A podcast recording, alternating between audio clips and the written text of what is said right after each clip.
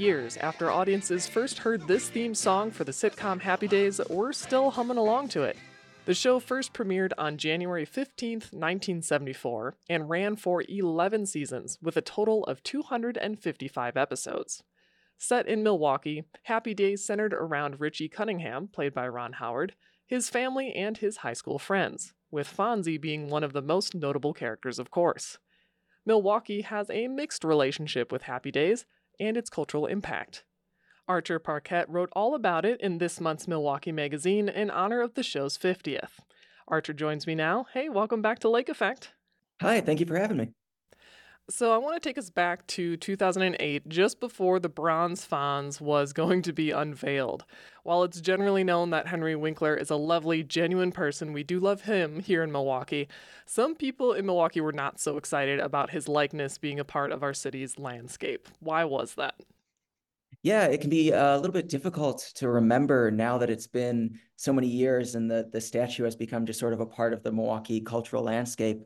Um, but at the time, there was actually quite a bit of controversy. Um, so Visit Milwaukee uh, sponsored the the statue, and uh, at the time, the idea was that it would promote some tourism in Milwaukee by uh, setting up this sort of cultural figure. Um, but a lot of folks in Milwaukee, especially in the fine art community, thought it was a little bit kitsch that it sort of took away from the real cultural scene in Milwaukee. Um, you know, with the Milwaukee Art Museum being nearby. Um, so there was quite a bit of debate about, first off, where it would be located to avoid taking away from other artistic things, and then about whether we even wanted it at all. Um, and if you look back at the Journal Sentinel at the time, there were uh, op-eds and letters to the editor that get, you know, surprisingly vicious about um, the statue. One that I uh, quoted in uh, the story I wrote for Milwaukee Magazine was said that the Bronze Fonz is a symbol of how backwards the city is and the decisions that people are making, which you know kind of cuts a little bit deeper than you expect from a Henry Winkler statue. Um, but yeah, it was. It ended up being uh, about a year of sort of back and forth controversy over it before, uh, in 2008, it was finally unveiled.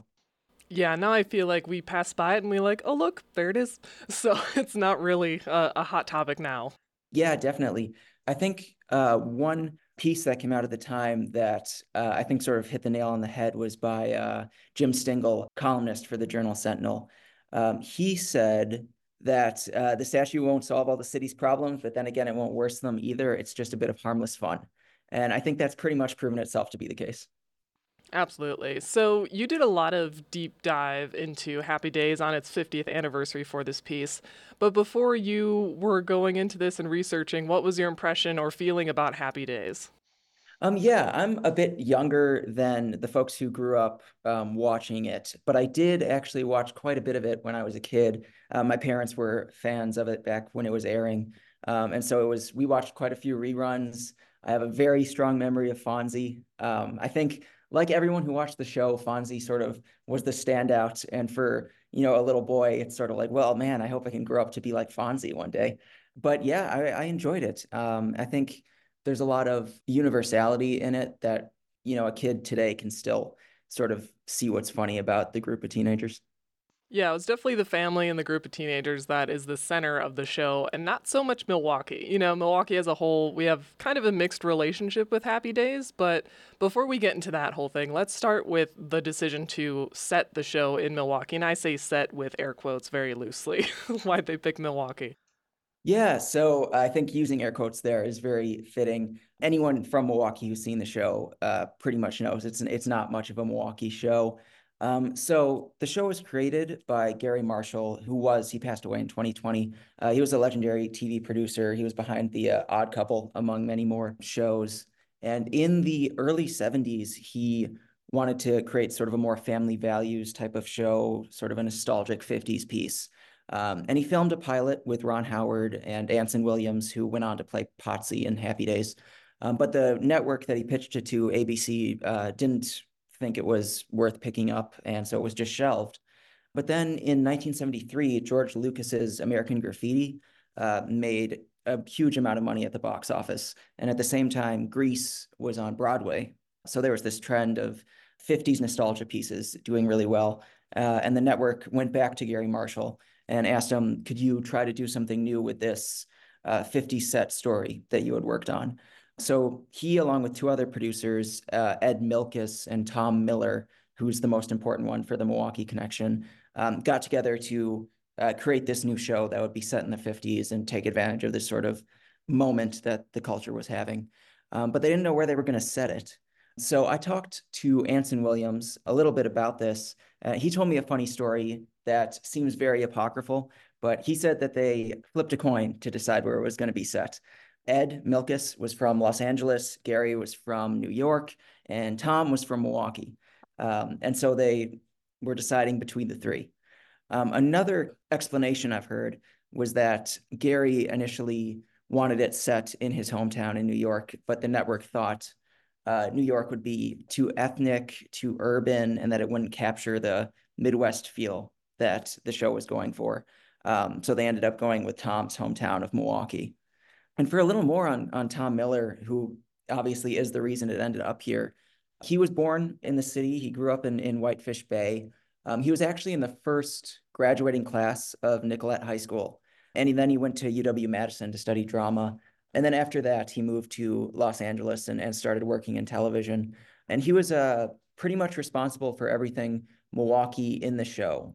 He also has passed away, but I spoke to a number of the cast members who mentioned sort of his love for his hometown and that he tried to lace that in where he could. Yeah, there's small components where it's laced in, like college banners, jackets, that sort of thing. But, you know, there's never a, a huge, strong sense of place, at least uh, to my eyes. But correct me if I'm wrong, but did the show even shoot any B roll here in Milwaukee? What are some stark and obvious things about the city in the 1950s that really doesn't get represented in Happy Days? No, as far as I'm aware, um, nothing was ever shot here.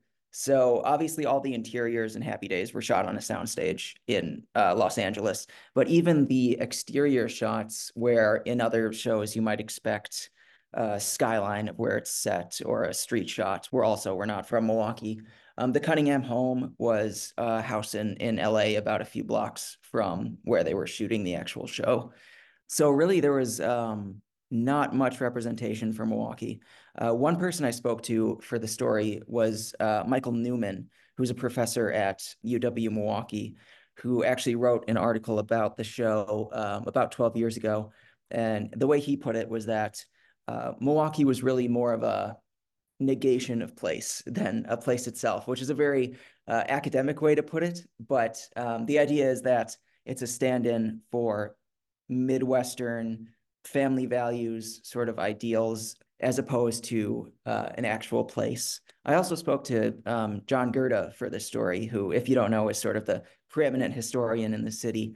Um, and he was growing up in the 50s. So he was uh, saw sort of the time when he grew up when the show aired. And uh, he says that uh, he never saw anything of his experience reflected in the show, which is kind of a universal thing when if you talk to anyone in Milwaukee who grew up in the 50s. Yeah, and there's one thing in particular I want to debunk. Uh, I'm on the south side. I live by Leon's Custard, and everyone always associates Leon's Custard with Happy Days. But to my memory, there's no shots of Leon's Custard. Like maybe the design is the most 1950s, but does it have any true association with the show? So there's a little bit of a yes and no to that answer. Um, so Leon's no was not the inspiration for the drive-in and Happy Days. Um, it's not featured in Happy Days. The reason, from what I've heard, that it developed this um, very persistent myth that it is the drive-in in Happy Days is because of all the drive-ins in Milwaukee. It arguably looks the most 50s. If there was one that was going to be in Happy Days, it would be that one.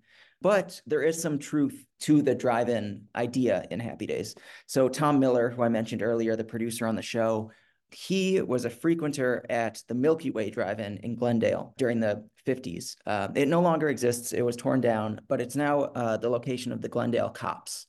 Um, so that um, was a very close model for what ended up being Arnold's in Happy Days. And from um, most of the folks I spoke to, that drive-in and the uh, culture around it, especially around teenagers and hanging out around there, uh, was actually very authentic to the experience in Milwaukee. So we've kind of established that the show doesn't really reflect the Milwaukee of the time, um, you know, and being set in 1950s nostalgia land definitely gave people an escape to the national time of protests. There was housing marches here in Milwaukee, Vietnam, all these things, but was Happy Days just kind of following the trend of harnessing that power of nostalgia when it aired during such a tumultuous time? In many ways, yes, it was. So if you want to see sort of why Happy Days was so successful, like you said, it's useful to look to the 60s, um, right before it aired in um, the early 70s. The 60s, like you mentioned, were full of all these tumultuous events in civil rights and then uh, gender equality and the war in Vietnam. And it sort of shook up America in many ways, especially folks who maybe were a little more comfortable in the 50s.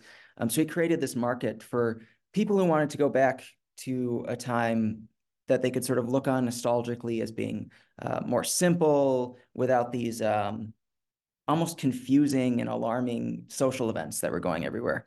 And at the same time, in the late 60s and very early 70s, uh, TV was leaning into that counterculture. There were shows like uh, All in the Family or MASH. Some of them were expressly anti war. There were uh, political debates going on on screen. Um, All in the Family, for one, had uh, the very conservative Archie Bunker was always arguing with his son-in-law. Um, so these sort of uncomfortable things that were happening in reality were not escapable in many of these shows. Um, and Happy Days sort of dove far in the other direction to give people that uh, comfort food television. And I suppose comfort food definitely factors into the show's longevity. Uh, I think absolutely. Yeah, I think both as just sort of something that people have enjoyed for years.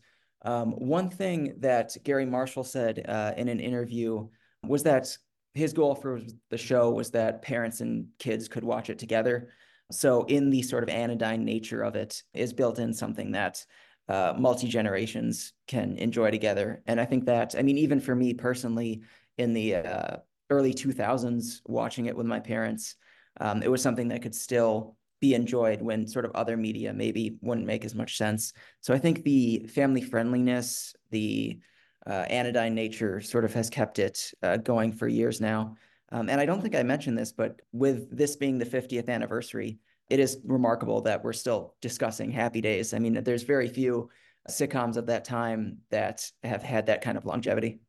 That's very true. And, you know, over the course of this last 50 years, Milwaukee has obviously changed a lot. So, do you think we're at a point where our association with Happy Days no longer hinders or really impacts our sense of identity? I think we are very much heading in that direction. Uh, I think from the folks that I've talked to, um, some folks who were around when Happy Days was airing have a little bit more of a wariness about it. They feel that sort of, this isn't Milwaukee. I don't like that we're the city everyone knows for Happy Days. Younger folks are not so much. It's more of a fun fact that this show uh, was set here and, you know, the Fonz was here and we have his statue. Um, I think Milwaukee is and I'm far from the first person to say it, but has really been sort of coming into its own in recent years, uh, experiencing something of a, a renaissance. And all those folks who were sort of arguing about if culture would be sidelined by the bronze fonz being uh, set up on the Riverwalk, clearly it hasn't. Culture's really had a boom in that decade since the the statue went up. Well, maybe we can campaign and see if a statue of Laverne and Shirley would get the same reaction because that show's probably a little more accurate to what we were then. yeah, yep, definitely. Laverne and Shirley working at uh, Shotz Brewery. Awesome. Well, Archer, thanks so much for joining me to talk Happy Days and, you know, keep that longevity going 50 years on. Definitely. Thank you.